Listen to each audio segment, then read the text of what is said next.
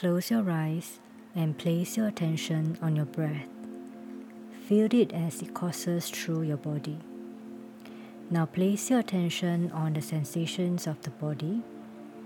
Place your attention on any sensation of the body that appears in your awareness. Do you feel a tingling in your hands or feet?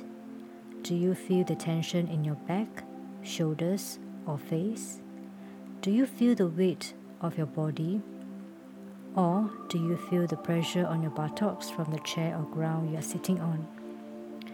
Allow yourself to experience the body's sensations without judging any of them, even the ones that may feel unpleasant.